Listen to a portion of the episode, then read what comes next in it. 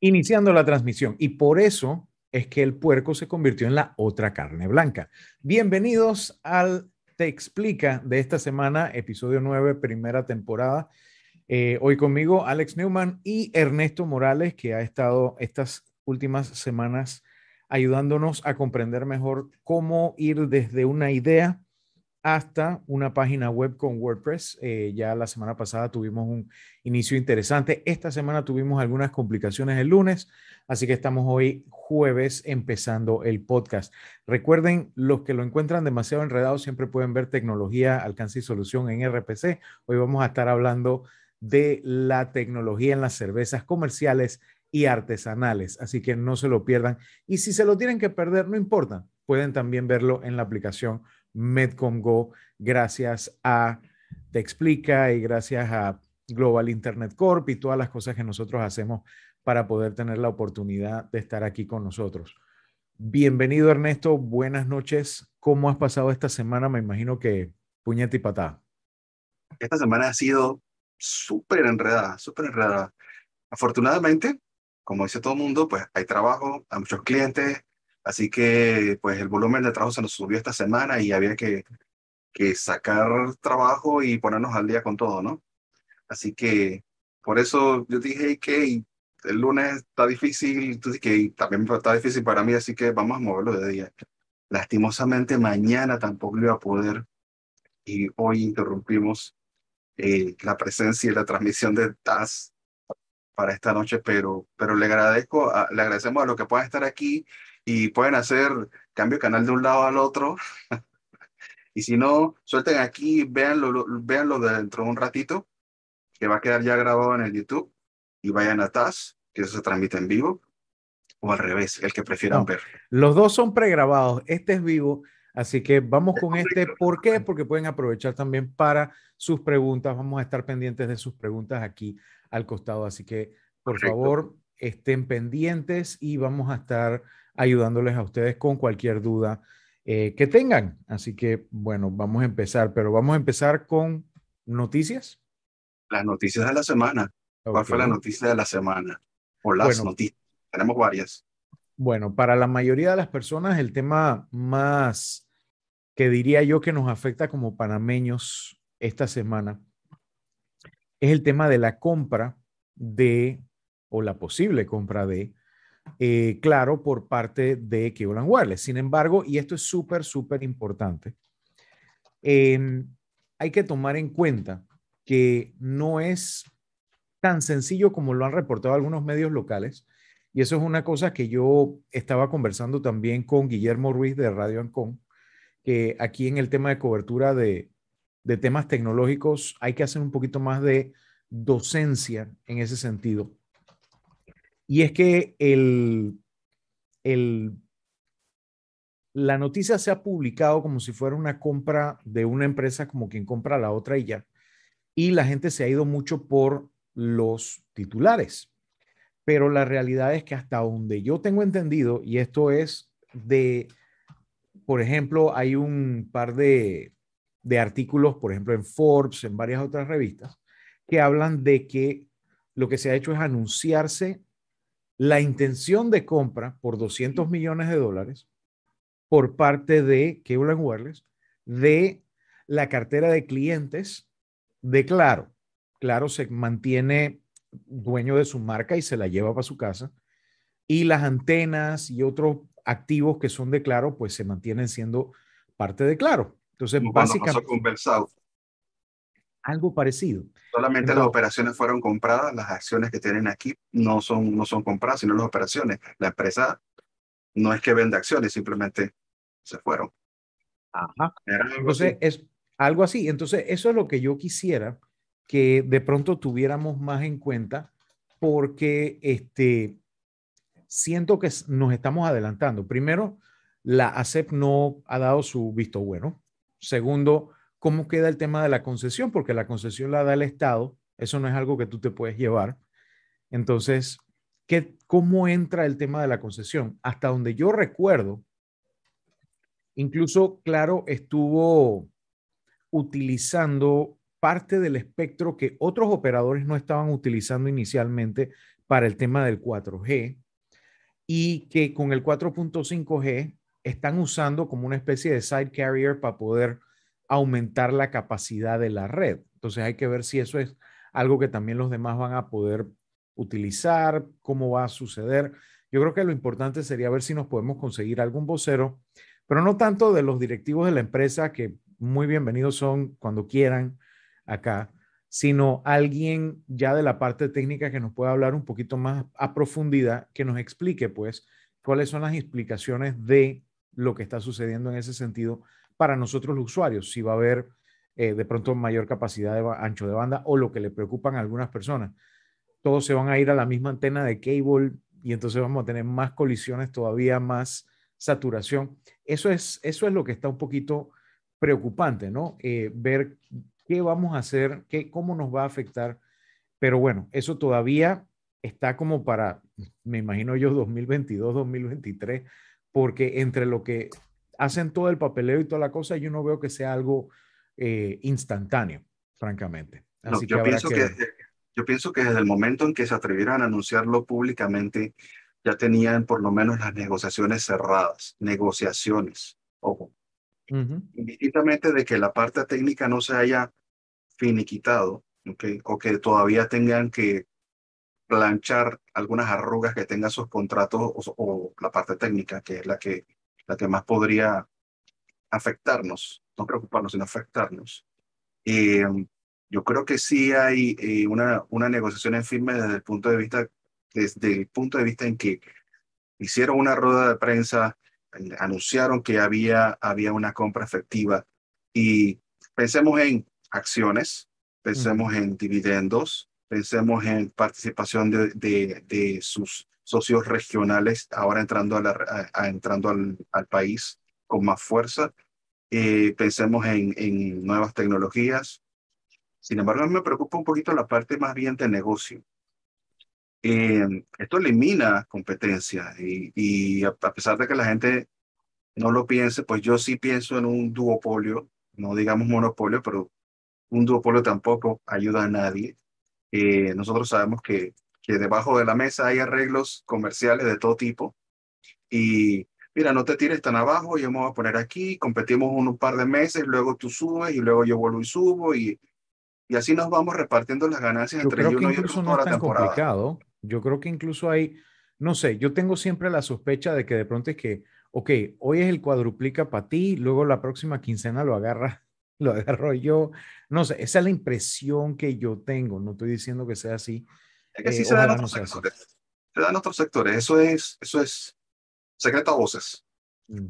Se da en otros mercados, se da en otros sectores, se da con, con productos de canasta básica, se da con productos de lujo, se da, se da con marcas, no marcas. En todos lados se da.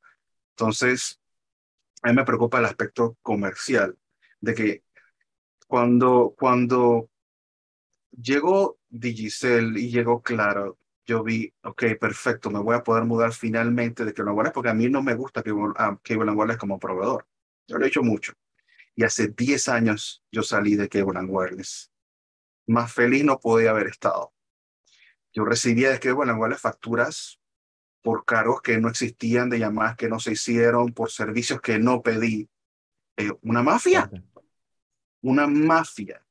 Entonces, yo no puedo decir ahora, ay, qué bien que porque Wireless o qué bien porque estamos creciendo. No, me preocupa mucho el aspecto comercial porque no había, ni creo que sí, que, que se dé, que haya esa fiscalización. Ahora mismo simplemente van a decir, ah, qué bien, felicidades, Panamá está creciendo, necesitamos el impulso económico y mire lo que se está logrando.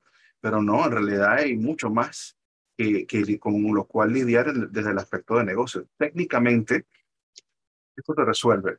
Se resuelve en la SEP, se resuelve con las quejas, se resuelve con las multas, se, resuelve, se resuelve de alguna manera porque se ha estado resolviendo más o menos. Hasta el punto en que ya teníamos una cierta estabilidad. O sea, no tenemos el mejor servicio, pero tenemos servicios más o menos estables. ¿Ves? Pero ¿qué pasa? Ahora nuevamente se va a sacudir el piso de, de, los proveedores y todo el mundo va a, a, ver, a ver cómo se va a quedar esperando cómo reaccionan cuando, cuando Ayayay se vendió a Telecarrier y Telecarrier se vendió a, a Cable Onda, pasó exactamente lo mismo. Los servicios de Telecarrier y, y Cable Onda no lograron una fusión completa técnicamente, ni, ni siquiera en negocios. Y no solo en internet, sino telefonía, con varias otras cosas. En todo. Cuando, cuando tú tenías que resolver algún problema, y, y, eso, eso pasó por años, cuando tú tenías que resolver un problema técnico, a ti te pasaban por, por, por todos lados. Y no era más que un escritorio al otro, porque ya cuando estaban unidos, pues ya estaban unidos.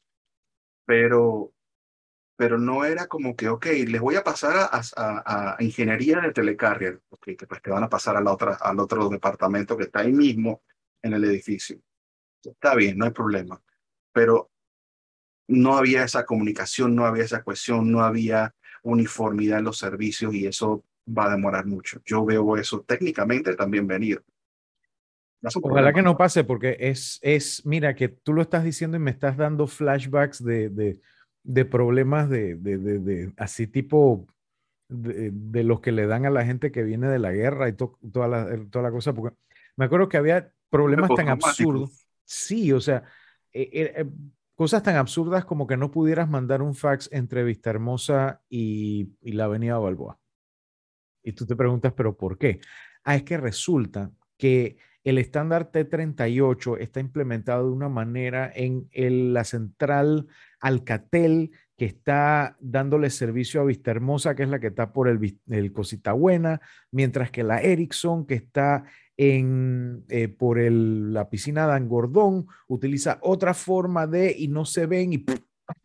O sea, locuras así. Cuando yo tenía mis propios servidores en la oficina, eh, y yo estaba, o sea, yo trabajaba con Telecarrier y tenía mi propia antena, etcétera, etcétera. Yo tenía un rango de IPs, era una, era una, una subnet grandecita, ¿ok? Pues tenía, tenía un montón de servicios. Oye, eso, eso, fue lo peor del mundo, saber que se había vendido a, a cable onda. Todos los meses se caía, se caía el rango, no se hablaba una red con la otra. O sea, finalmente tuve mal el BGP o algo así. Un montón de cosas. Yo tenía que hablar con los dos departamentos de ingeniería. Eso fue un desastre. Estuve así por meses. Finalmente, como al año, eh, yo dije, no, ok, tú sabes que dame una red nueva, limpia, cable onda, vamos a mudar un poco el servicio fuera de aquí y empecé a migrar mis servidores fuera de la oficina. Me quedé con una red más pequeña de cable onda y, y hasta que saqué todos los servidores de la oficina y todas mis vainas están en, en Alemania. Mm. Ya. Eh, tengo una red chiquitita y es la que uso en la oficina, pero eso fue traumático y yo veo eso también técnicamente pasar. Wow. Ojalá que no pasen, porque mira, hay que tomar en cuenta que hay, todos los proveedores tienen su ventaja tecnológica de alguna manera u otra. Por ejemplo, que un Wireless tiene algo que porque no les ha dado la gana, no lo han implementado los otros, que es, por ejemplo, las llamadas vía Wi-Fi, tanto para iPhone primero como Android después. No sé si te fijaste. Yo eso lo tengo con un proveedor. Yo tengo un telefonito por ahí tirado que el teléfono tiene como 10 años, el servicio tiene como 5, pero es un teléfono con una línea de Estados Unidos que me cuesta 6 dólares al, al mes y que me anda por Wi-Fi. El día que yo viajo, le meto saldo y, y, lo puedo usar como teléfono normal por la calle allá. Pero tengo años que no viajo. Pero el día que viaje, yo simplemente le meto saldo y no hay problema. Pero ahorita me sirve en la casa y yo lo uso para recibir llamadas en un número de Estados Unidos, cuando tengo que hacer pruebas, por ejemplo, de centrales telefónicas para ver si están pudiendo llamar para afuera y todo eso, tengo para hacerlo. Y es algo que tiene más de 10 años de existir fuera de Panamá, pero que solo eh, en los últimos años lo han implementado. Esa es la primera cosa. Eh, tienes cosas como, por ejemplo, voz sobre LTE. Bell South estaba haciendo experimentos para ir seteando voz sobre LTE cuando viniera LTE en su momento. Movistar los continuó. Llegó la compra y todavía me atrevo a adivinar que allá por el Santuario Nacional, donde está uno de los NOCs de, de originalmente South, luego, eh, eh, ¿cómo se llama? Movistar, capaz que Tigo todavía está ahí. Está pegado un letrero en la pared que dice, eh, favor no entrar experimentos de voz sobre el ETE adentro de este cuarto o algo así por el estilo. Y no los han quitado. Y no los han hecho. O sea, es como que puedes hacerlo y no lo haces. ¿Por qué? No sé. se ahorrarían un pocotón de dolores de cabeza, a mi juicio. Pero mira, eh, eh, parte de los problemas del monopolio es que, que incluso, pues, si tú tienes un proveedor que te, te ofrece un servicio innovador, un, un, servicio diferente, la competencia simplemente, los más grandes lo pueden sacar. Mm. No recuerdo el nombre de aquel proveedor de República Dominicana, no sé si tú te acuerdas, que tenía un servicio eh, push to talk. Push to talk, ¿tú te acuerdas? ¿Cuál era? Eh, era un perrito la mascota. Era el logo de un perrito, correcto. No me acuerdo el nombre. ¿Qué pasó con ellos? Los demandaron y luego entonces... hasta que, ¿sabes qué? Nos vamos del mercado. ¿Cómo hace el mercado? ¿Cómo hace la banda? ¿Cómo hace todo?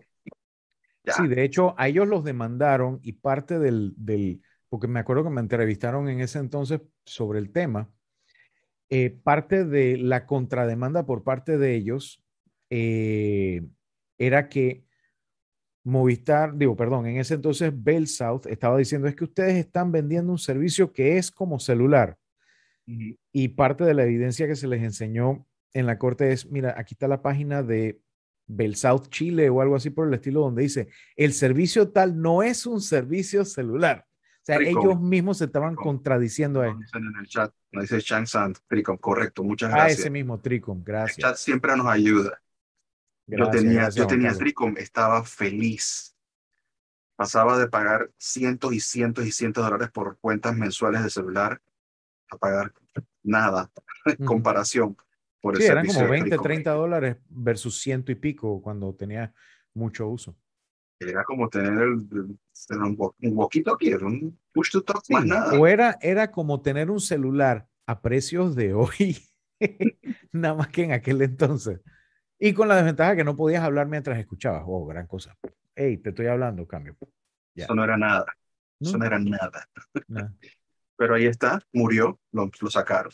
Entonces, esto, yo veo también otros, otros proveedores. Hay IFX Networks, y hay otros proveedores que quieren, que quieren salir adelante. Yo veo los pequeños proveedores también pasarla mal si esta gente logra consolidar servicios que aparentan ser más grandes en cuanto a cobertura, pero no superan eh, eh, las expectativas en cuanto a calidad eh, de, de servicio, puede ser calidad de señal, calidad de soporte, calidad de, infraestructura, todo lo que conlleva brindar un servicio cinco estrellas de la A a la Z. No simplemente decir que no, si nosotros te cubrimos y, y te tiran una, te pones tu modem y lo único que tienes es problemas desde el día uno que te lo, te lo instalan. A mí lo que me preocupa es lo siguiente, que vengan donde un pequeño empresario y les digan, mira, yo te doy internet y el pequeño empresario diga, no, pero es que ya yo tengo internet con el que sea, llámese, hay N cantidad de competidores chiquitos que están haciendo mucho mejor trabajo, empezando por Whippet, saludos a los amigos de Whippet, em, está Transocean Network, está interfaz, está, hay como tres o cuatro buenos players en la industria, cada uno con su tema de mayor cobertura por aquí, mayor cobertura por allá, etcétera. Y que vengan donde un pequeño empresario y te digan, bueno, es que tú le estás dando, por ejemplo, 40 dólares a la gente de Whippet por tu conexión de 10 megas para tu pequeña empresa, por decir un número.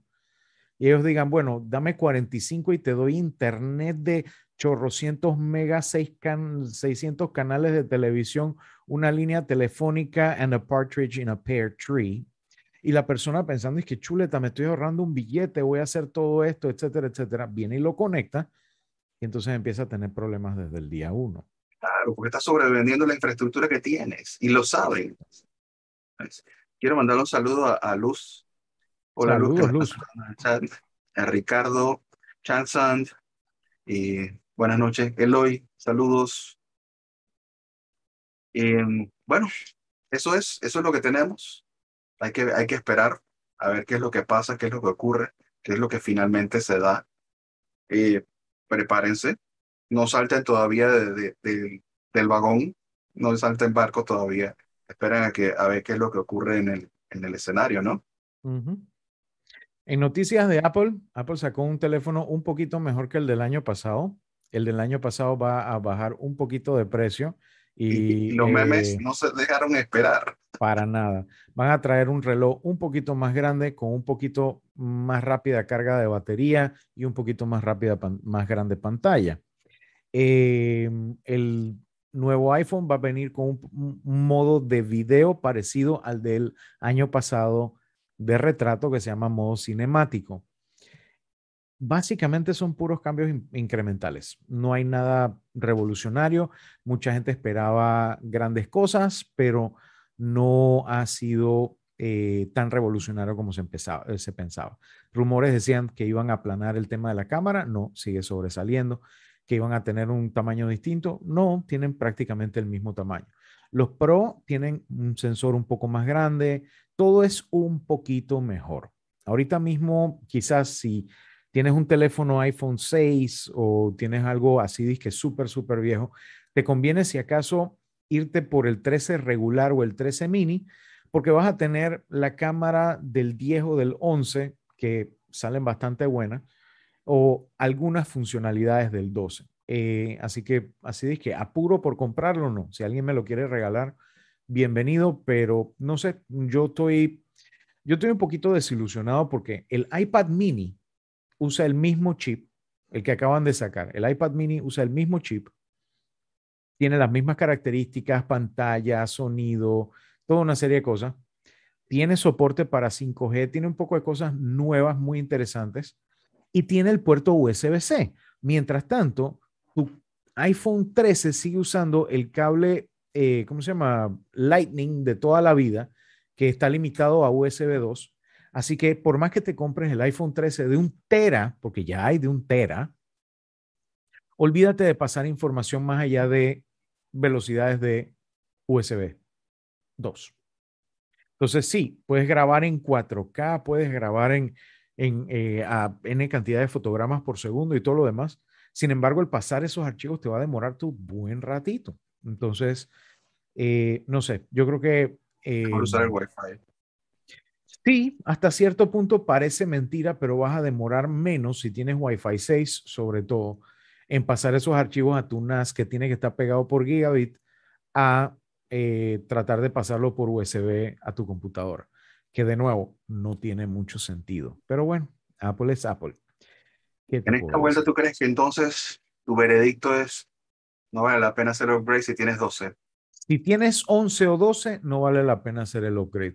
Si tienes un 10 o un 7 o un 8 y estás apurado por cambiarlo, de pronto sí. Y aún así, el Pro o el Pro Max, no hay tanta razón para tenerlo más allá del tema de que su cámara nocturna es un poco mejor. Y entonces cuando tú ves aquí, por ejemplo, también dice que 92% de luz, está bien cool. ¿Comparado con qué? O sea, eh, por ejemplo, con, captura un 92% más de luz que el del año pasado, que el anterior, que el del 12, que el mismo 13 normal y no el Pro. Hablan de, por ejemplo, CPU más, más, más rápido por 300% que la competencia. ¿Cuál competencia y haciendo qué? ¿Me explico? Competir con las Nikon será. Es, ese es el tema, ese es el tema. Sí, no, no se puede, no se puede negar que han mejorado. El tema es que han mejorado de una forma bastante incremental y menos revolucionaria. Y bueno, habrá que ver cuando la gente lo empiece a usar, cuando lo tengan en la mano, eh, cómo funciona en escenarios reales. Este, pero créeme, yo hubiera, de verdad me hubiera quitado el sombrero si Apple dice, dejamos el conector Lightning y nos vamos por USB-C. Ya lo hicimos en los iPads, lo hicimos hace rato en las MacBooks. Es más, me hubiera sorprendido aún más si me dicen, ah, este, es que le metimos Thunderbolt. Pero sí, esta es la funcionalidad que te decía, el cambio de enfoque, dependiendo de cómo las caras se acercan o, o se alejan y demás. Eso es algo interesante, nuevo que va a tener el iPhone 13 Pro, que es poder enfocarse en las caras de las personas estilo cine y le llaman modo cinemático. Que está cool, ah, está cool, se ve interesante, pero no es algo que tú y yo por lo menos vamos a estar usando todos los días. Esto está obviamente dirigido a personas que están produciendo contenido de esta índole, sin embargo, mm, no soy yo, yo no soy ese target. Yo recuerdo cuando lanzaron los primeros, las primeras cámaras eh, con, caramba, no recuerdo el tipo de lente que estaban lanzando. Eh, justo cuando estaban haciendo la promoción de que tú podías filmar una, una película completa eh, con, con los iPhone. Y salieron un par de películas esto, y comerciales de que filmados totalmente con iPhone.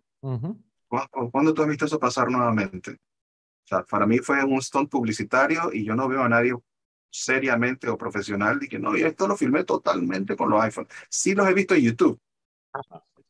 ¿Ves? Pero, pero digo, no veo... Ahora, cosa curiosa, yo no sé si tú te acordarás, Tortón, que en algún momento Doctor House lo grababan con unas cámaras, no me acuerdo si era Nikon o Canon, estoy casi seguro que era Canon, pero el que sepa que me corrija, no me acuerdo bien. Pero una de las cosas que estaban empujando es que estaban grabando con cámaras que tradicionalmente se consideraban DSLRs de fotografía y el video era como un afterthought, algo que como, ah, bueno, vamos a hacer también que haga video. Y aparte, en aquel tiempo, sobre todo, tú no podías grabar más de 20 minutos seguidos porque la máquina, el sensor se le calentaba y estabas en problemas. La máquina se apagaba para autoprotegerse. Hoy en día ya no pasa tanto, pero sí he visto programas enteros de televisión y algo de, de, cine independiente, sobre todo, grabado con DSLRs, muchas de Sony, hay otras también de Canon, etcétera. Pero esa es su eh, función. Está bien. Sí, lo único que son DSLRs que también hacen video, no son cámaras de cine o de video que también toman fotos. para una red. Exacto, ese es el tema. Yo te doy un ejemplo de lo contrario. Esta que está aquí, esta que está aquí, es una cámara de video de Sony, 4K, una Handycam. Ella toma fotos, pero es principalmente video. ¿Me explico? Entonces, esa es más o menos la, la diferencia, por lo menos para eso. Yo lo que veo es que, es que con, con los resúmenes que vi en cine y vi en las noticias y todo lo demás, pues es más, es más un upgrade en la, en la cámara y en el software de, de filmación y de, y de toma de fotos que, realmente un avance en, en, la en la parte del teléfono. Y eso es lo que ha decepcionado a mucha gente, ya no, no en esta vuelta y con, este, con esta salida, durante varias, varios ciclos de los iPhone. O sea, no hay real avance en, la tecnología con respecto a los iPhones. O sea, como si hubiesen llegado a un límite en cuanto a lo que es tecnológica, tecnología e implementación de nuevas tecnologías en sus dispositivos. Otra vez quedándose atrás y persiguiendo a los que están haciendo las innovaciones. Por eso es que se demoran con los sensores, se demoran con la huella digital, se demoran con todo. Es que toma en cuenta también, primero que te, em, la curva es asintótica, o sea, empieza a subir y se hace cada vez más difícil hacer algo realmente revolucionario.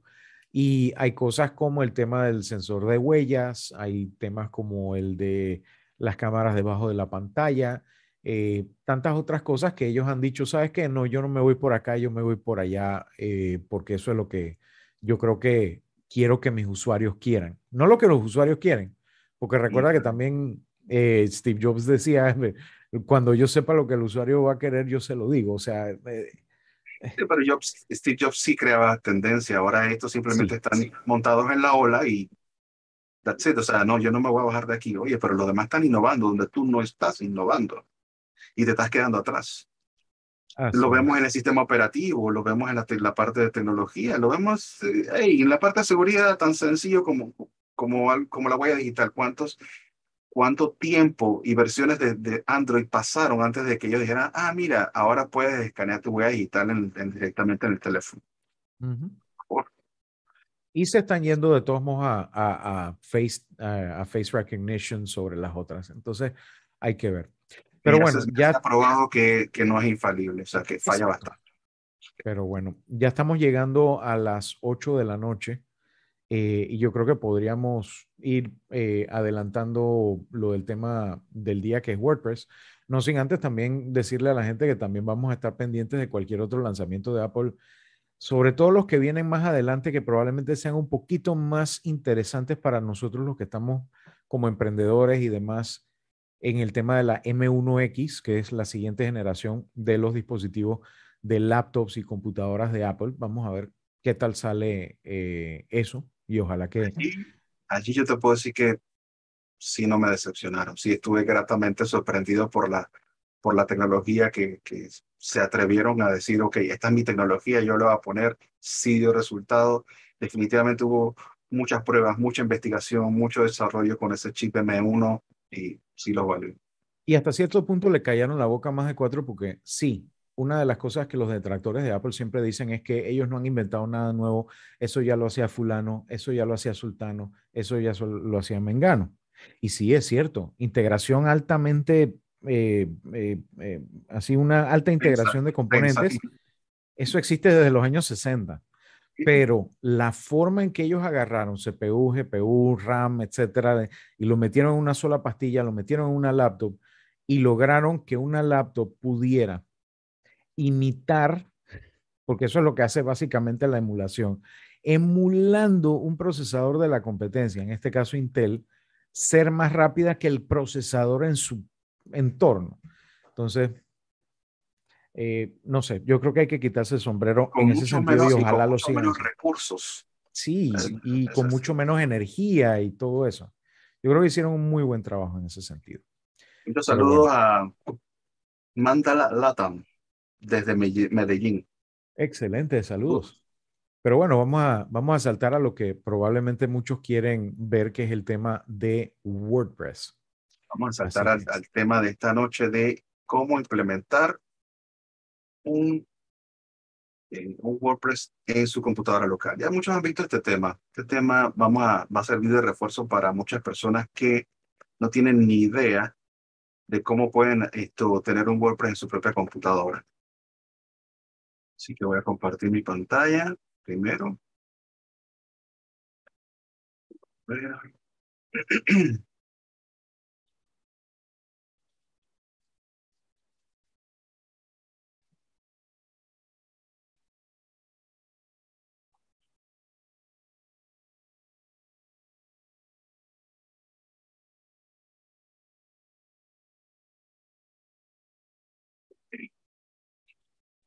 perdón, estoy compartiendo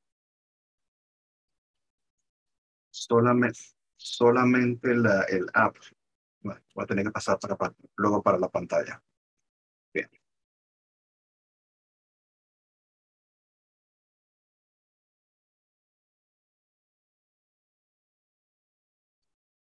Alexa, estoy viendo ahí que solo puedo compartir el, la ventana y no la pantalla. Estás en el, ¿Estás en el, ah, ¿cómo se llama esto? ¿En la aplicación o estás en la página web de, de Zoom? No, estoy en la aplicación, pero solo puedo compartir la, aplicación y no la pantalla. Necesito también la pantalla. Es que estás como host. Dale stop y vuelve a stop sharing y luego start sharing again. disculpen, amigos.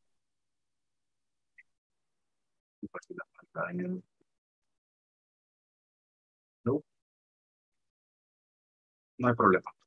Luego cambio la pantalla a, la, a la, otra ventana. Cero estrés. Ok, entonces, ¿qué vamos a ver esta noche? Vamos a ver cómo instalamos un servidor en nuestra computadora local. Entonces, cuando hablamos de servidor, estamos hablando únicamente de cómo instalar un servidor de WordPress, okay, algo que nos sirva para correr WordPress. Pero lo que, lo que pasa en realidad en la computadora es que él instala todos los componentes para emular el ambiente y emular las características que nos da un servidor, como este servidorcito casero que estamos viendo aquí en la pantalla.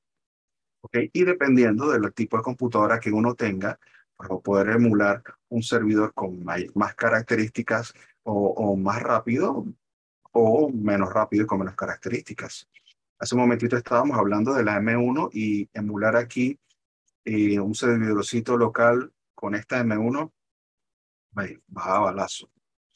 En algunas instancias uno utiliza este tipo de computadoras, en otras instancias uno, uno puede aventurarse a querer armar su propio servidor, tener arreglos de disco, instalar su propio sistema operativo para poder tener todos los componentes. Aquí esta persona tiene como 10, 10 discos duros armando no sé qué tipo de arreglo. Entonces, ¿cuál es la idea? ¿En qué queremos concentrarnos? Queremos tratar de eliminar el trabajo necesario para, para instalar un montón de software y no tener que utilizar equipos de este tipo ni de este tipo, ¿ok? para poder correr en nuestra computadora un ambiente que nos permita crear sitios web. Y no nada más uno, podemos crear varios sitios web. Y luego que hemos terminado el sitio web en la computadora, entonces podemos pasar a un proceso de migración, que se migra directamente con, con algunos plugins de, de copiar y restaurar o directamente de migrar desde un sitio local a un servidor final. Entonces, estos son típicamente algunos de los servidores que nosotros podemos encontrar regados en Internet y que nos permiten convertir una computadora en un servidor para instalar en esa computadora, digamos, los componentes necesarios para poder correr ese servidor.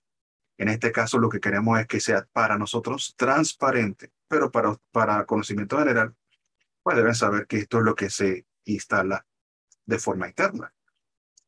Por ejemplo, un programa llamado SAMP instala Apache MariaDB, que es la base de datos. El Apache es el entorno sobre el cual corren eh, los programas del WordPress, por ejemplo, el PHP, etc. MariaDB es la base de datos. El PHP es el sistema que permite que los programas PHP corran y Perl es otro lenguaje de programación. Entonces, este SAMP, por ejemplo, se descarga para Windows, para Linux o para Mac. No es lo que vamos a utilizar. Vamos a utilizar algo un poco más sencillo. Este es un poco más elaborado, requiere un poco más de conocimientos técnicos para asegurarnos de que todo funcione bien dentro del entorno que estamos utilizando o dentro del entorno de nuestra máquina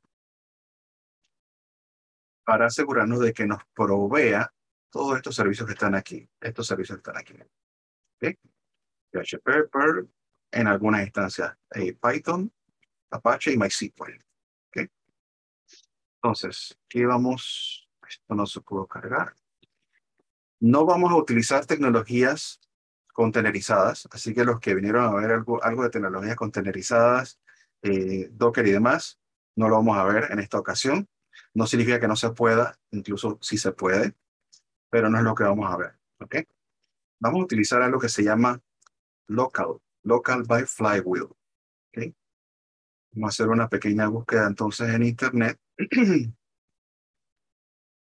Mientras yo les comparto mi pantalla de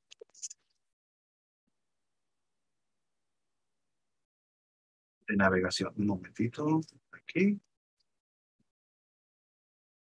Entonces ahora vamos a buscar el local by flywheel.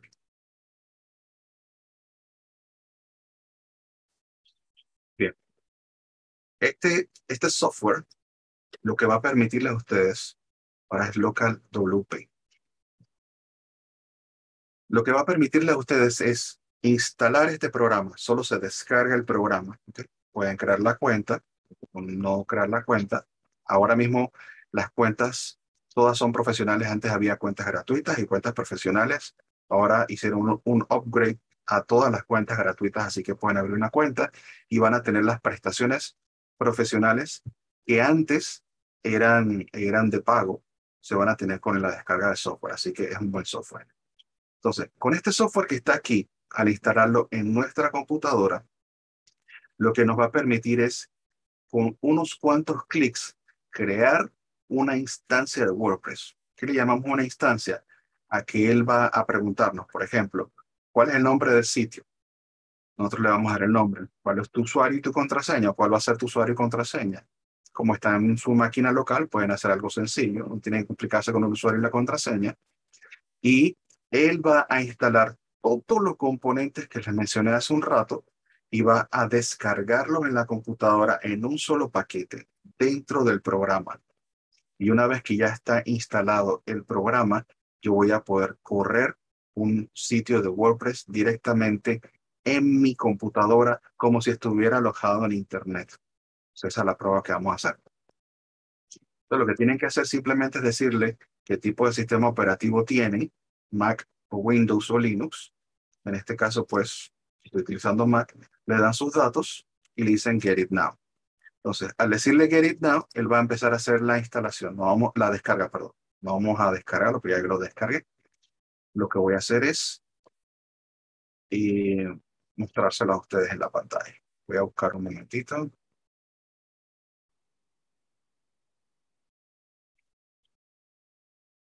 ¿Sí?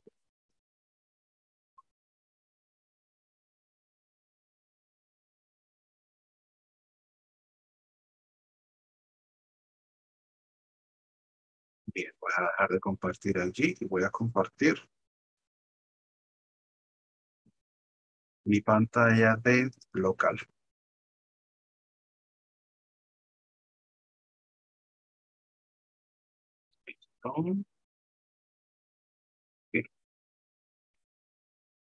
Entonces, ¿qué tenemos aquí? Por ejemplo, aquí yo tengo, mi, cuenta está conectada, me parece. No, no está conectada. Él, él se va al navegador, me pregunta cuál es mi usuario y mi contraseña. En este caso, yo creo que estoy conectado con Google. están viendo ahorita mismo, un momentito.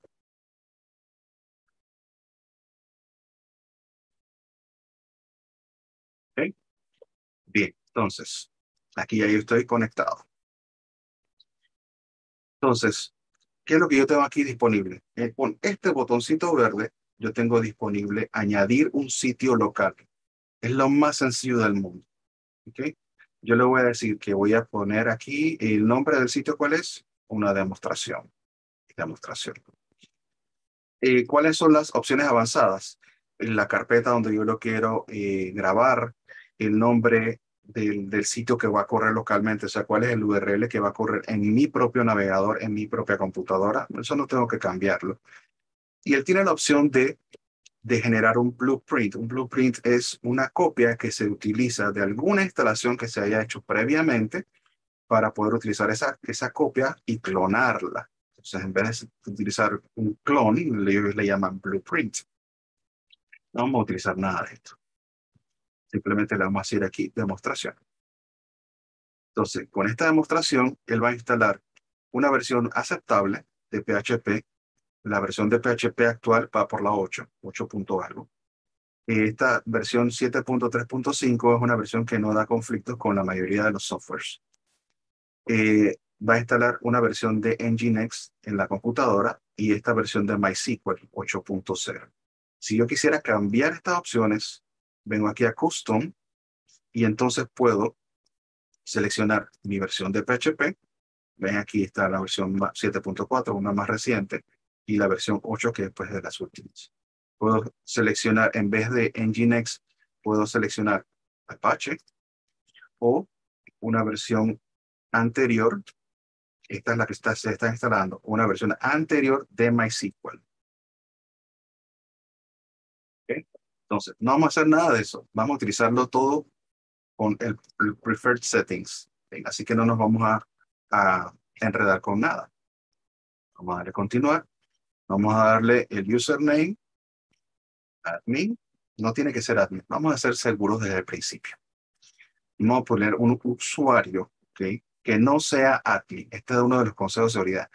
En su computadora local ustedes pudieran utilizar admin, pero cuando van a hacer la migración del sitio web, ese usuario ya queda creado. Así que no utilizamos mejor un usuario admin, vamos a utilizar un, usuario como soporte. Una contraseña, vamos a ponerle una contraseña. Y en correo electrónico yo puedo ponerle, no, puedo, no necesariamente tengo que dejar ese correo allí, pero si yo quiero utilizar eh, yo quiero probar las funcionalidades de correo, tengo que ponerle un correo al que yo vaya, el que yo, en el que yo pueda recibir los correos electrónicos que mande el mismo sistema. En las opciones avanzadas, él me va a preguntar si es un multisitio. Recuerden, o si no saben, WordPress puede funcionar en dos formas, ¿no? Dos formas principales. Como un sitio único o como un multisitio. Como un multisitio significa que yo puedo tener una sola instalación de, WordPress, pero dentro se, eh, se, instala lo que se llama la red de sitios. Y dentro de mi usuario principal, que sería un superusuario, yo puedo ir a, al, al hub, que se, llama eh, la, el network, la red, y puedo crear desde ahí subsitios. Entonces, por eso es que se llama multisitios, porque desde una sola instalación de WordPress puedo crear múltiples sitios. En este caso no vamos a hacer eso queremos un solo sitio. Y si tuviésemos otro cliente o tuviésemos otro sitio que diseñar, creamos otro sitio individual. No, no vamos a utilizar multisitios. ¿Bien? Ahora añadimos el sitio. Y este es el proceso que nosotros nos estamos ahorrando. Recuerde, no tuvimos que preocuparnos por crear una máquina virtual. Vamos a darle aquí la autorización. No tuvimos que preocuparnos por que se instalen los eh, los componentes que él requiere de manera independiente. O sea, que yo tenga que, por ejemplo, instalar el PHP o yo tengo que instalar el SAMP, eh, eh, perdón, el, el MySQL, o tengo que preocuparme por permisos, o tengo, tengo que preocuparme por paquetes adicionales. Esto hace absolutamente todo. Pero la gran ventaja, a pesar de que hay otros que hacen todo, es que esto es totalmente transparente al usuario final. Entonces, si yo quiero tener un sitio para probar ya rápido en lo que me he demorado en explicar, pues ya hizo la instalación. El sitio ya está listo para ser utilizado. Si yo presiono este botón, dice Stop Site, entonces yo voy a detener el sitio. De otro modo, yo puedo entonces abrir aquí la parte administrativa del sitio o abrir directamente el sitio. Vamos a abrir el sitio y vamos a hacer otra vez lo de dejar de de compartir. Yo no sé por qué está pasando esto hoy. Y compartir.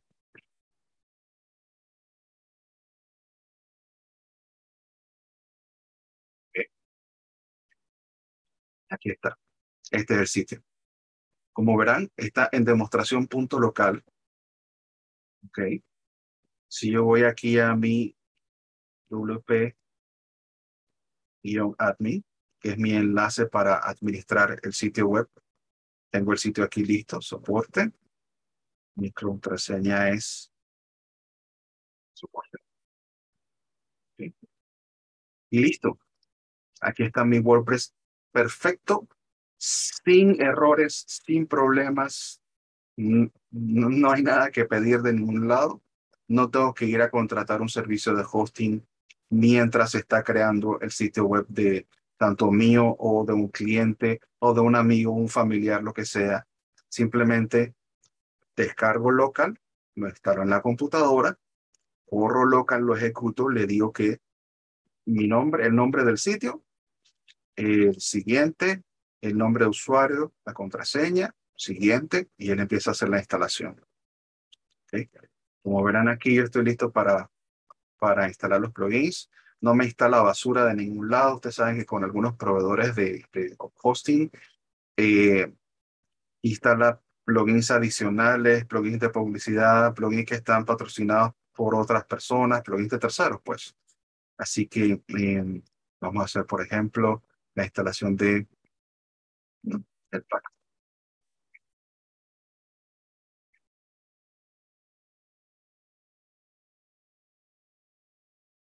Listo, ya está. Y vamos. Listo. Entonces, esto, esta es la instalación que quería mostrarles. Creo que la instalación completa, más de me demoré yo en hablar que lo que me demoré en instalar. Así que esto, en lo que respecta a instalación misma del, del mismo WordPress, eh, esto es todo lo que requieren. La próxima semana vamos a ver eh, un poquito más acerca de qué es lo que yo requiero para poder tener un sitio em, con los plugins necesarios para yo poder crear mi propio sitio de negocios. Por ejemplo, ¿qué tema puedo instalar? ¿Ok? Em, tenemos un tema, tenemos un par de temas que son nuestros predilectos. Predilectos después de haber probado una decenas de temas. Y también les, voy a, les podemos explicar cuál es el stack de plugins necesarios para poder tener un sitio que tenga baja cantidad de plugins, o sea, que no tenga 30, 40 plugins, sino que tenga una cantidad razonable de plugins, que son los, los necesarios para poder tener un sitio web que esté, eh, que sea dinámico, que, que, sea responsive, que sea seguro, que esté bien protegido. Eh, tenemos comentarios en el chat. Saludos, saludos Rosemary, llegaste tarde, pero no importa. Esto ya tú lo sabes, Rosemary. Um, Harold dice, yo antes usaba SAMP cuando iniciaba con mi primer sitio en WP. Esta herramienta es mucho mejor, gracias a de nada. Entonces, lo mejor es que es rápido, ¿ok? Entonces, eh, no requieren esto que su conexión sea segura. Si quieren que la conexión sea segura, eh, lo pueden, pueden cambiar la configuración directamente en el, en el local. Hay una, hay una opción que, que les dice que pueden confiar o no confiar en el, en la, en el certificado de seguridad que se vaya a emitir. Con las M1 hay que hacer un paso adicional. Con, las, con el resto de las computadoras, las otras, las de Windows, Linux y el resto de las computadoras Mac, no hay que hacer ningún paso adicional, pero aquí en las M1 hay que hacer un paso de abrir el casillero de, llaves y decirle que expresamente confíe en la llave que se está generando. Así que no vamos a, a hacer ese paso hoy, pero quiero mostrarles un poquito más acerca de las opciones que tiene el mismo, el mismo local. Entonces, mientras yo lo tenga activo, el sitio está corriendo. Eso se, eso se puede ver aquí directamente con este, este circulito verde. El sitio me dice stop size y ese es el que está activo. El sitio verde está activo. Yo tengo aquí otros sitios, están apagados en este momento. A menos que yo le diga start site, ellos no están funcionando. De esa manera no me utiliza recursos del servidor innecesariamente. O sea, yo solamente tengo encendido ese sitio web y los recursos que esa instancia necesita para operar. Y no estoy utilizando recursos adicionales de mi máquina. O sea que si yo quisiera hacer otra cosa, yo puedo minimizar esta, esta, esta pantalla y puedo seguir con, otra, con otras operaciones. Por ejemplo, seguir diseñando el sitio web o hacer otras cosas. Entonces, en esta pantalla podemos también eh, ir viendo o modificando las opciones que tenemos de la instancia ya creada. Por ejemplo, el mismo servidor, la versión de PHP, si tenemos que hacer pruebas con una versión superior o inferior, no se puede cambiar la base de datos porque ya las tablas y la base de datos fue declarada en, en MySQL. Yo puedo deshabilitar que, por ejemplo, soporte entre con un solo clic directamente. O sea, que yo tengo este administrador y yo le doy admin y él me hace un autologin directamente con ese usuario. ¿Okay?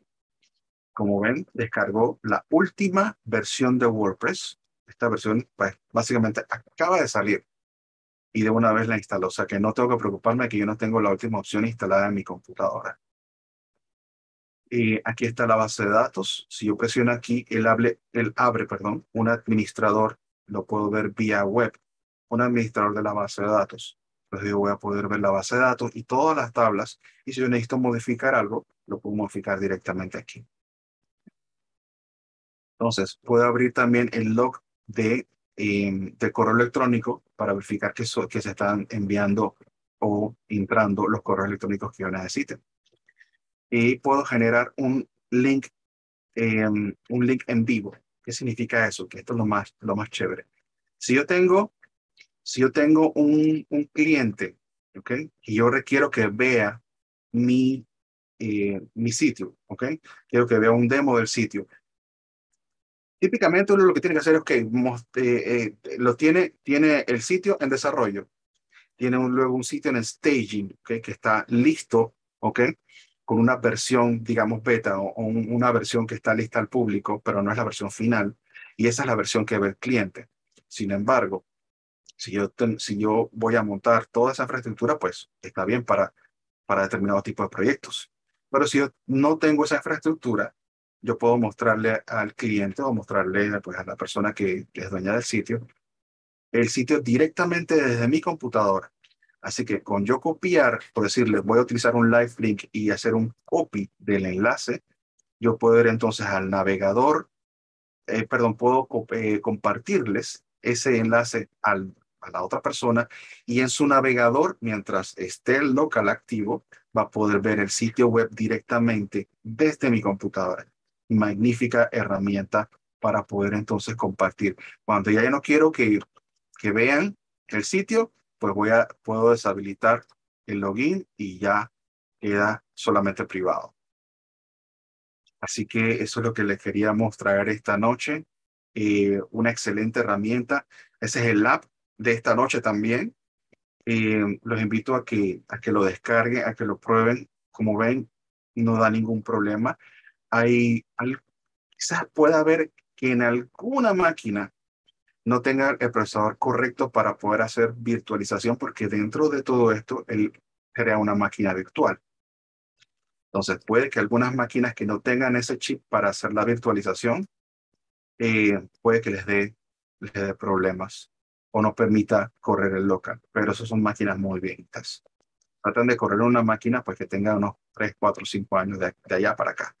Inténtalo también en una máquina viejita, no hay problema. Pero, pero lo que les recomiendo es que, que sea una máquina que le puedan sacar provecho porque de todas formas se están instalando un servidor en su, en su computadora local.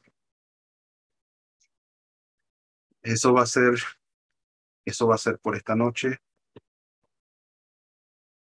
Ya esta clase la vio Romeri, sí, correcto, Romeri. Ya tuviste esta clase. Esta clase la hemos dado un par de veces, pero hay que dar la clase para todos los que no pueden, eh, todos los que no pueden ver el, eh, no han podido ver los, nuestros meetups o no han podido ver nuestras, nuestras charlas o los seminarios. Así que bien, esto, si alguien tiene alguna pregunta, con muchísimo gusto la podamos tomar en el, en, el chat, en vivo. Y Alex me cuenta que, que se tuvo que retirar, así que y si, regresa a tiempo se trata de, seguir el hilo, se reconecta, pero por ahora terminamos con, por el día de hoy, o sea, con este tema. Dice Rosemary que la de ella es de 2013 y lo hace perfectamente. Perfecto. Magnífico.